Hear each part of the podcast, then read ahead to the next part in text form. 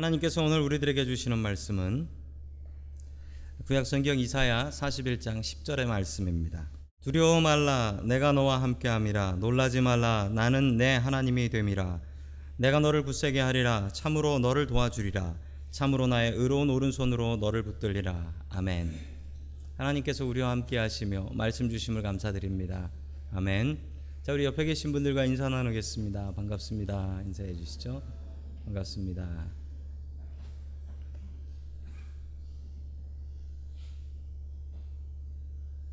자, 이사야서는 참 깁니다. 가장 긴 선지자서인데요. 66장이나 있습니다. 이사야서는 두 부분으로 나눌 수가 있는데 화면을 보시면 뭐 여러분들이 읽어 보시면 당연히 아실 수 있습니다. 1장부터 39장까지는 아, 끔찍한 심판에 대한 이야기들이고요. 40장부터 66장까지는 위로의 말씀입니다. 완전히 다른 두 가지 말씀으로 구성되어 있죠. 여기서 우리가 선지자의 역할을 알 수 있습니다. 선지자는 두 가지를 하는 사람인데 하나님 뜻대로 살지 않는 사람들한텐 심판받는다라고 얘기하는 것이고요. 또한 두려움에 떨고 있는 백성들한테는 위로를 선포하는 것이 선지자의 역할인 것입니다. 여러분 그런데 이 선지자의 역할은 우리 크리스천들의 역할이기도 하고요. 또한 우리 교회가 감당해야 되는 역할이기도 합니다. 오늘 하나님의 말씀을 통해서 심판과 위로의 말씀 받을 수 있기를 주님의 이름으로 간절히 축원합니다. 아멘. 첫 번째 하나님께서 우리들에게 주시는 말씀은 하나님께서 죄인을 심판하신다라는 말씀입니다. 하나님께서 죄인을 심판하신다. 구약 시대에는 세 가지 중요한 직분들이 있었습니다. 자, 화면을 보시면 왕과 제사장과 선지자들입니다. 여러분 왕은 누가 될 수 있었냐면 왕족이 될 수 있었죠. 그리고 제사장은 레위인이라고 하는 사람들만 될 수 있었습니다. 자, 그러나 선지자는 독특한 것이 선지자는 아무나 할 수 있었습니다. 아무나 하고 싶은 사람이 아니라 아무나 하나님께서 내가 해야겠다라고 명령해 주시면 그 사람은 선지자가 되는 것이었습니다. 왕과 제사장은 서로 친했습니다. 그래서 제사장은 왕이 잘못하는 것을 지적하지 못했습니다. 그러나 선지자는 달랐습니다. 선지자는 하나님께서 가서 전해 왕 그렇게 하면 죽는다라고 얘기하면 제사장은 가서 왕 그렇게 하면 죽소라고 얘기를 했습니다. 그런 얘기 하다가 왕한테 붙잡혀서 감옥 간 선지자들도 많았고 그렇게 얘기했다가 붙잡혀서 맞아 죽은 선지자들도 많았습니다. 다윗의 이야기를 보면 여러분 다윗이 자기 부하 우리야를 잡아 죽이고 그의 아내였던 바세바를 빼앗아서 데리고 살고 있었을 때 그 누구도 다윗에게 가서 그 얘기를 하지 못했습니다. 그런데 누가 가서 다윗한테 그러면 안 돼라고 얘기했을까요? 자, 우리 화면에 있는 사무엘하 12장 7절 말씀 같이 봅니다. 시작. 나단이 다윗에게 말하였다.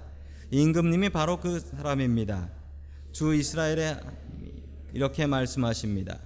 내가 너에게 기름을 부어서 이스라엘의 왕으로 삼았고 또 내가 사울의 손에서 너를 구하여 주었다. 아멘. 수많은 제사장들이 이런 이야기를 다윗에게 못했습니다. 오직 나단이라는 선지자가 자기 목 걸고 죽을 각오하고 왕한테 가서 얘기했습니다. 다윗이 이 말을 받아들이지 않았다면 나단은 그냥 죽는 겁니다. 그러나 이 나단 선지자는 자기 목숨 내놓고 하나님의 말씀 가서 증거했습니다. 이렇게 선지자들은 메신저 폼이라는 것을 사용해서 자신의 말과 그리고 하나님의 말씀을 구별했습니다. 그 메신저 폼이라고 하는데요. 히브리 말로는 코 아마르 야훼라는 말입니다. 저게 무슨 말이에요? 코는 이렇게라는 뜻이고요. 아마르는 말했다라는 뜻이고요. 야훼는 하나님이라는 뜻입니다. 하나님께서 이렇게 말씀하셨다. 한글 성경에는 여호와께서 이같이 말씀하시되라고 번역을 하고요. 영어로는 God said that이라고 나옵니다. 자, 아까 보셨던 말씀을 보시면은 이 나단 선지자가 정확하게 메신저 폼을 사용하고 있는 것을 보실 수 있습니다. 어디 나오지요? 주 이스라엘의 하나님이 이렇게 말씀하십니다. 라고 어, 메신저 폼을 사용해서 하나님의 말씀을 증거하는 것을 볼 수 있습니다. 여러분 교회는 세상의 빛과 소금이어야 합니다. 세상의 빛과 소금이 되어야 되는 교회가 세상을 향하여서 잘못되는 것은 잘못되었다라고 이야기할 수 있어야 됩니다. 왜냐하면 크리스찬들은 사람보다 하나님을 두려워하는 사람들이기 때문에 그렇습니다. 한국에 교회가 들어오고 나서 한국 사회는 변화되었습니다. 약 100년 전에 한국에 크리스찬티라는 기독교가 들어왔는데 그러고 나서 어떻게 변화되었냐면 여러분 화면을 보시면요. 3.1운동 당시의 지도가 나옵니다. 3.1운동이 일어났던 곳의 지도입니다. 그런데 저 지도는 정확하게 당시 한국 교회들이 어떻게 있었나 그 분포도를 보면 두 지도가 정확하게 일치합니다. 왜 그랬을까요? 왜냐하면 그 당시에 33인의 민족 대표들이 계셨는데 그 중에 자그마치 16명이 기독교인이었습니다. 그럼 그 당시에 한 50%가 크리스찬이었냐고요? 그렇지 않습니다. 얼마 되지 않았는데 이 크리스찬들은 세상에 불이한 것을 보면서 가만히 있지 못했더라라는 것입니다. 여러분 3.1 운동이 왜 3.1 운동인 줄 아시죠? 영 모르시는 눈치세요? 근데 3월 1일 날 있었으니까 3.1 운동이지요. 그런데 왜 3.1 운동이 3.1 운동이냐면 원래 이 3.1 운동을 계획했던 사람들은 3월 3일 날 이날이 언제였냐면 우리 The Last Emperor였던 우리 고종 황제 마지막 황제였던 고종 황제의 장례식이 있었던 날입니다. 전국에서 이 장례식을 보기 위해서 사람들이 한양으로 모일 것이기 때문에 그곳에서 우리가 독립운동을 하자라는 생각이었지만 감히 우리가 마지막 가시는 국왕의 장례식을 더럽힐 수 있겠냐? 안 된다. 라고 해서 하루를 늦출 수는 없고 그럼 하루를 당기자 라고 해서 3월 2일 날 하자라고 했는데 3월 2일 날이 마침 일요일이었습니다. 주일이었어요. 자, 민족 대표였던 기독교인들 대표가 이렇게 얘기했습니다. 주일은 거룩하게 지켜야 되니 이날은 3일 운동을 할 수가 없습니다. 만약 이날 하게 된다면 우리 기독교인들은 예배 드려야 되니까 많이 참여할 수가 없습니다. 라고 양해를 구했습니다. 그러자 그러면 3월 1일로 합시다. 3월 1일 토요일 날 합시다. 그래서 수많은 기독교인들이 이 3일 운동에 참여했고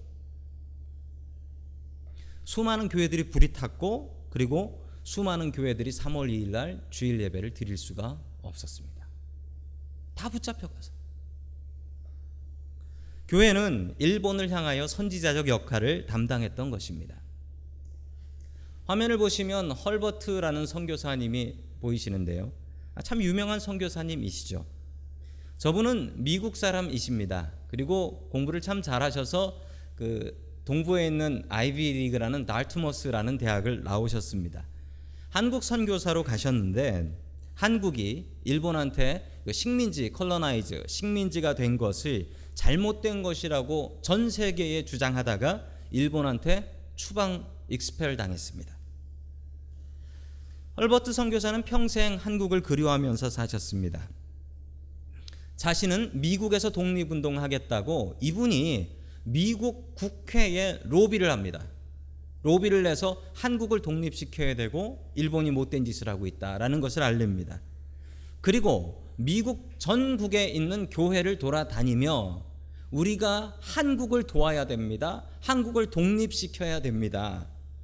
이 설교를 들은 수많은 젊은이들이 2차 세계대전에 참여했고 그 덕분에 한국은 독립할 수가 있었습니다. 저 선교사님의 선교사적 역할 덕분입니다. 다시 히스기야의 이야기로 돌아갑니다. 히스기야 때 히스기야가 몸이 좋지 않았는데 멀리 바벨론 지금 이란 지역입니다. 바벨론에 있는 사신들이 히스기야가 아프다고 하니 인사하러 문병하러 나옵니다. 히스기야 왕은 기분이 좋았습니다. 자기가 아프다고 멀리 알지도 못하는 그 큰 나라 바벨론에서 사신들이 나를 찾아왔다. 히스기야는 이걸 자랑하고 싶었습니다. 그리고 멀리서 온 바벨론 사신들에게 나에게 이런 보물들이 있다라는 것을 보여주기 시작했는데 성전에 있는 보물들도 보여줬습니다. 그게 자기 건가요? 그게 자기 거가 아닌데. 자, 그러자 이사야가 히스기야 왕에게 가서 이렇게 얘기하죠. 우리 다 함께 이사야 39장 6절의 말씀 같이 봅니다. 시작. 그날이 다가오고 있다. 그날이 오면 너의 왕국 안에 있는 모든 것과 오늘까지 너의 조상이 저장해 놓은 모든 보물이 남김없이 바벨론으로 옮겨갈 것이다. 주님께서 또 말씀하십니다. 아멘. 히스기야가 이 잘못 때문에 어떻게 된다고요? 바벨론이 쳐들어와서 나라가 망하고 성전이 무너지고 백성들이 포로로 붙잡혀 갈 것이다라고 이야기를 하고 있습니다. 여러분 히스기야가 이사, 이사야가 감히 히스기야에게 이렇게 얘기할 수 있었던 것은 이사야는 왕보다 하나님이 무서웠기 때문입니다. 여러분 교회는 선지자적인 역할을 감당해야 합니다. 아까 대표 기도 때도 기도해 주셨지만 지금 우리가 살고 있는 이 미국 땅이나 그리고 내 조국 대한민국이나 지금 정치적인 상황이 너무나 어렵습니다. 여러분 우리가 할 수 있는 일이 무엇일까요? 우리 멀리 떨어져 살고 있는 우리들이 할 수 있는 일이 무엇일까요? 여러분 이 일을 위해서 하루도 빠지지 않고 주님 앞에 기도하며 이 일이 은혜롭게 바르게 정의롭게 해결될 수 있게 도와주시옵소서. 여러분 기도하셔야 될 것입니다. 여러분 우리에게는 선지자적 역할이 있습니다. 그 역할 잘 감당할 수 있는 저와 여러분들이 될 수 있기를 주님의 이름으로 간절히 축원합니다. 아멘. 두 번째 하나님께서 우리들에게 주시는 말씀은 하나님께서 우리를 위로하신다라는 말씀입니다. 하나님께서 우리를 위로하세요. 여러분 또한 위로를 받은 우리들은 내가 위로해야 될 사람들을 찾아가서 그 사람들을 위로해야 합니다. 어떤 남자가 자기 여자친구를 태우고 드라이브를 시켜준다고 했습니다. 그래서 산길 꼬불꼬불한 산길로 가서 내가 운전을 얼마나 잘하나 예, 코너링을 얼마나 잘하나 보여주리라 라는 마음으로 여자친구를 태우고 산으로 갔답니다. 그런데 너무 꼬불꼬불하니까 운전하기도 힘든데 여자친구는 무서워가지고 막 소리를 지르는 거야. 와! 와! 그러자 남자 여자 친구가 이렇게 소리를 지르니까 무섭다라고 하니까 남자 친구가 이렇게 얘기했습니다. 그렇게 무서워? 그렇게 무서우면 나를 한번 따라해봐라고 얘기를 했습니다. 어떻게 하면 돼? 라고 하니까 이 남자 친구가 이렇게 얘기했답니다. 너도 무서우면 나처럼 눈을 감어. 라고 얘기를 하더래요. 아니, 눈을 감고 운전을. 여러분 세상에 겁이 없는 사람이 어디 있겠습니까? 어떤 분은 아, 겁이 있는 사람이 있습니다라고 하면서 저에게 오셔서 어, 목사님 참 겁이 없으신 것 같아요. 라고 말씀하시는 분이 계셨습니다. 왜 그렇습니까? 라고 했더니만 눈이 작아서요. 라고 얘기하셨어요. 눈을 좀 키우면 겁이 좀 늘어날까요? 세상에 두려움 없는 사람은 없습니다. 어떤 사람은 죽는 것도 겁이 안 난다라는 사람이 있던데 그런 사람들은 보니까 죽는 건 겁이 안 나는데 사는 게 겁이 나서 죽으려고 그러더라고요. 사는 게 겁이 나서. 여러분 세상에 두려운 거 없는 사람은 없습니다. 다시 이스라엘의 이야기로 돌아갑니다. 지금 남유다는 두려워 떨고 있습니다. 왜 두려워 떠냐면요. 북이스라엘이라는 자기 형제 나라가 북쪽에 있었는데 그 나라가 BC 722년에 BC 722년에 아시리아라는 나라한테 멸망을 당합니다. 그리고 이제 남유다라는 작은 나라가 아시리아라는 슈퍼파워 초강대국을 상대해야 되는 꼴이에요. 얼마나 무섭습니까? 이제 이 나라 망할 일이 얼마 남지 않았다라고 생각해서 두려워 떨고 있을 때 이사야는 더 큰 나라 바벨론이라는 나라가 와서 이 나라를 멸망시킬 것이다라고 예언했습니다. 백성들은 두려워 떨고 있었습니다. 그때 하나님께서 이사야에게 주신 사명 미션이 바로 내 백성을 위로하라입니다. 내 백성을 위로하라. 자, 우리 이사야 40장 1절의 말씀을 같이 봅니다. 시작. 너희는 위로하여라. 나의 백성을 위로하여라. 너희의 하나님께서 말씀하신다. 아멘. 바로 앞절까지는 멸망한다였는데 40장 1절부터 위로하라라는 것으로 주제가 바뀝니다. 교만했던 히스기야 왕에게는 그렇게 살면 죽는다라고 심판을 선포하지만 두려움에 떨고 있는 백성들에게는 하나님께서 위로하신다. 하나님께서 힘 주신다. 하나님께서 회복시켜 주신다라고 약속하고 계신 것입니다. 여러분 하나님의 위로가 참된 위로입니다. 여러분 그래서 한국말이 참 재밌어요. 왜 위로가 위로인 줄 아세요? 위에서 내려오니까 위로래요. 예, 아재 개그. 위에서 내려오니까 위로라는 거예요. 네. 네, 웃을 때까지 위에서 내려올 때까지. 자, 여러분 그래서 우리가 부르는 찬양 중에 평화 평화로다 어디에서 하늘 위에서 네, 하늘 위에서 내려오는. 여러분 땅에서 오는 평화는 잠깐이에요. 그런데 저 하늘 위에서 내려오는 평화는 영원한 평화입니다. 여러분 옆에 계신 분들과 이렇게 인사해 주십시오. 하늘의 위로를 빕니다. 하늘의 위로를 빕니다. 자, 그런데 하나님께서 이스라엘 백성들을 위로하시는데 좀 이상한 말씀으로 위로를 하세요. 자, 우리 41장 14절 말씀 같이 봅니다. 시작. 너 지렁이 같은 야고바, 벌레 같은 이스라엘아, 두려워하지 말아라. 주님께서 말씀하시기를 내가 너를 돕겠다. 나 이스라엘의 거룩한 하나님이 너를 속량한다고 하셨다. 아멘. 하나님께서 이스라엘 백성을 뭐라 하십니까? 지렁이, 벌레. 왜 하나님께서 이스라엘 백성을 지렁이라고 하십니까? 여러분, 우리의 인생이 지렁이 같기 때문에 그렇습니다. 왜 지렁이 같냐고요? 지렁이는 힘없어서 남한테 짓밟힙니다. 좀 커서 뱀이라도 되면 무서워서 피하기라고 하지. 지렁이는 사람들이 밟습니다. 지렁이는 야 비 온다 하고 밖에 나가면은 햇볕 나서 말라 비틀어져 죽습니다. 그게 지렁입니다. 자기 앞날도 모르고 짓밟히고 어떻게 살아야 될지도 모르는 게 지렁이 같은 인생입니다. 여러분 그런데 맞습니다. 우리가 지렁이 같다고 칩시다. 그런데 왜 우리를 위로하시면서 지렁이라고 합니까? 위로하시는데 왜 지렁이라고 무시하세요? 그런데 여러분, 이게 무시하는 이야기가 아니에요. 너희들 지렁이 같지만, 지렁이 같은 인생이지만, 귀여운 내 새끼 지렁이다. 라는 거예요.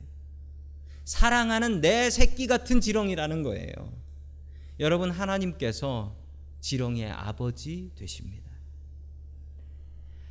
여러분 저도 그렇고 아내도 그렇고 나이를 조금씩 먹다 보니까 정신 기억력이 자꾸 떨어지는 것 같습니다. 그래서 가끔은 걸레를 냉장고에 넣어놓고 냉장고 걸레가 어딨냐라고 찾고 자기가 넣어놓고 왜 걸레를 엿다 놨냐고 따지기도 합니다.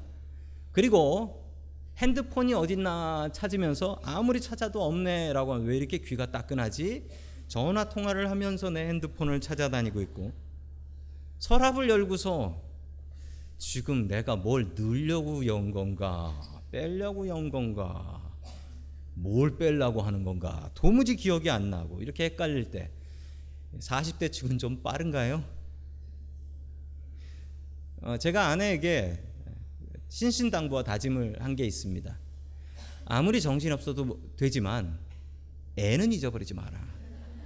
라고 다짐을 시켰고 지금껏 한 번도 애를 잊어버린 적은 없었습니다. 참 감사했습니다. 그런데 알고 보니 애들이 겁이 많아서 부모를 떨어지려고 하지 않는 것이었어요. 한번 떼보려고 했더니 안 떼지더라고요. 겁이 많아가지고. 그래서 저 겁이 많아가지고 떨어지지 않아서 그랬던 경험이 있습니다. 아, 지난 여름에 저희 동네에서 있었던 일입니다. 아주 더운 여름날이었는데 쇼핑몰에 예, 경찰과 소방차가 와 있고 사람들이 이렇게 모여 있었어요. 그리고 소방관 한 분이 차 유리창을 깨고 있었습니다. 그 안에 아기가 타고 있었어요. 아기가. 아기가 타고 있었어요. 오죽하면 저런 스티커가 있겠습니까? 그런데 참 기가 막힌 것은 좀 있다가 어떤 여자분이 쇼핑 카트를 몰고서 쇼핑 카트를 몰고 이렇게 오셔, 오시다가 그걸 보고 나서 깜짝 놀래 가지고 뭐 울고 불고 난리를 치면 나는 몰랐다라고 소리를 지는 것을 보았습니다. 갓난애기인데 저는 하나님의 이 말씀이 생각이 났습니다. 우리 이사야 49장 15절 말씀 같이 봅니다. 시작. 어미가 어찌 제 젖먹이를 잊겠으며 제 태에서 낳은 어찌 극률이 여기지 않겠느냐. 비록 어머니가 자식을 잊는다 하여도 나는 절대로 너를 잊지 않겠다. 아멘. 어머니가 젖먹이를 잊어버립니까? 쉽지 않지만 잊어버리더라고요. 쉽지 않지만 충분히 그럴 수 있습니다. 제가 증거 보여드릴까요? 예, 저기 화면에 있는 분들이 다 자기 아이를 차에다 뒀다가 붙잡히신 분들이에요. 예, 아는 아는 분 있나 찾지 마세요. 혹시 여기 계신 분 중에 여러분 충분히 아이를 잊어버릴 수 있습니다. 여러분 그러나 하나님께서 뭐라 말씀하십니까? 어머니가 젖먹이를 잃어버릴 수는 있다. 그러나 나는 너희들을 절대로 잊지 않는다. 아무리 지렁이 같다 할지라도. 자, 계속해서 우리를 위로하시는 말씀입니다. 이사야 41장 10절 말씀입니다. 시작. 두려워하지 말라. 내가 너와 함께 함이라. 놀라지 말라. 나는 내 하나님이 됨이라. 내가 너를 굳세게 하리라. 참으로 너를 도와주리라. 참으로 나의 의로운 오른손으로 너를 붙들리라. 아멘. 두려워하지 말아라. 영어로 보시면 so do not fear. 명령문입니다. 명령이에요. 두려워해도 되고 두려워하지 않아도 되고 이런 것 아닙니다. 두려워하면 안 된답니다. 왜 안 되는 줄 아십니까? 여러분 부자 아버지를 두고 나서 두고 있는 자식이 돈 없어서 어떡하지 돈 없어서 어떡하지라고 하면 그건 자기 아버지 무시하는 겁니다. 그렇죠? 능력의 하나님 아버지 옆에 두고서 이거 어떡하지 저거 어떡하지 하면 그건 뭡니까? 죄송합니다. 하나님 안 믿는 겁니다. 진짜 제대로 믿으면 믿는 구석 제대로 있으면 두렵지 않습니다. 모든 것을 해결하실 능력의 하나님이 계신데 왜 두려워하고 왜 걱정하십니까? 계속해서 영어 성경을 보면 For I am with you라고 나와요. 왜냐하면 내가 왜냐하면 내가 너와 함께 하기 때문에 여러분 든든하신 하나님께서 함께 하시면 우리에게 두려움이 없습니다. 여러분 임마누엘이라는 말이 있습니다. 하나님께서 우리와 함께 하신다. 하나님께서 우리를 너무 사랑하셔서 우리와 함께 하시고 우리 걱정이 너무 되어서 우리와 함께 하시고 자식 걱정 너무 되어서 지렁이 같은 우리 걱정이 너무 되어서 지렁이로 태어나셨습니다. 지렁이가 되셨습니다. 여러분 하나님께서 함께 하시면 두려움 없습니다. 두려움 없어요. 평생 좋아했던 여자친구가 있었는데 그 평생 좋아했던 여자친구를 초등학교 때부터 따라다니면서 결혼한 남자가 있었습니다. 결혼해서 행복하게 사나 했는데 어느 날 이 여자친구가 교통사고가 나서 먼저 죽어버렸어요. 이 남자는 너무 슬퍼서 사랑하는 자기의 아내의 장례식을 치르고 나서 정말 폐인처럼 매일매일 술 먹으며 나도 따라서 내 아내 같이 죽을 거다라는 말을 되풀이하곤 했습니다. 그러던 어느 날 아들은 밤새 술을 마시고 내가 다리에 떨어져서 죽어서 내 아내가 가 있는 곳으로 같이 가야지라고 생각하며 다리에 갔습니다. 그리고 마지막으로 세상의 모습이나 한번 보자라고 둘러보는데 저 옆에 사람 하나의 모습이 보였습니다. 이 저녁 늦은 시간에 웬 사람일까라고 자세히 보니 그분은 바로 자기 아버지였습니다. 아들은 아버지에게 이렇게 얘기했습니다. 아버지, 뭐하러 여기까지 오셨어요? 라고 이야기를 하니 아버지가 이렇게 얘기합니다. 내가 네 걱정이 돼서 잠이 안 오더라. 얼른 추운데 집에 들어가자. 자기 아들 손 붙잡고 집으로 돌아가서 아들 살려 놨답니다. 여러분 그 아버지가 하나님 아버지이십니다. 하나님께서 우리를 위로하십니다. 그리고 우리가 하나님께 위로를 받고 나서는 우리가 마땅히 해야 될 것이 있는데 우리가 주님의 이름으로 다른 사람을 위로하며 살아야 하는 것입니다. 여러분 주님께서 주시는 말씀입니다. 우리에게는 심판과 위로의 의무와 권리가 있습니다. 선지자의 그 두 가지 역할을 온전히 잘 감당할 수 있는 저와 여러분들이 될 수 있기를 주님의 이름으로 간절히 축원합니다. 아멘.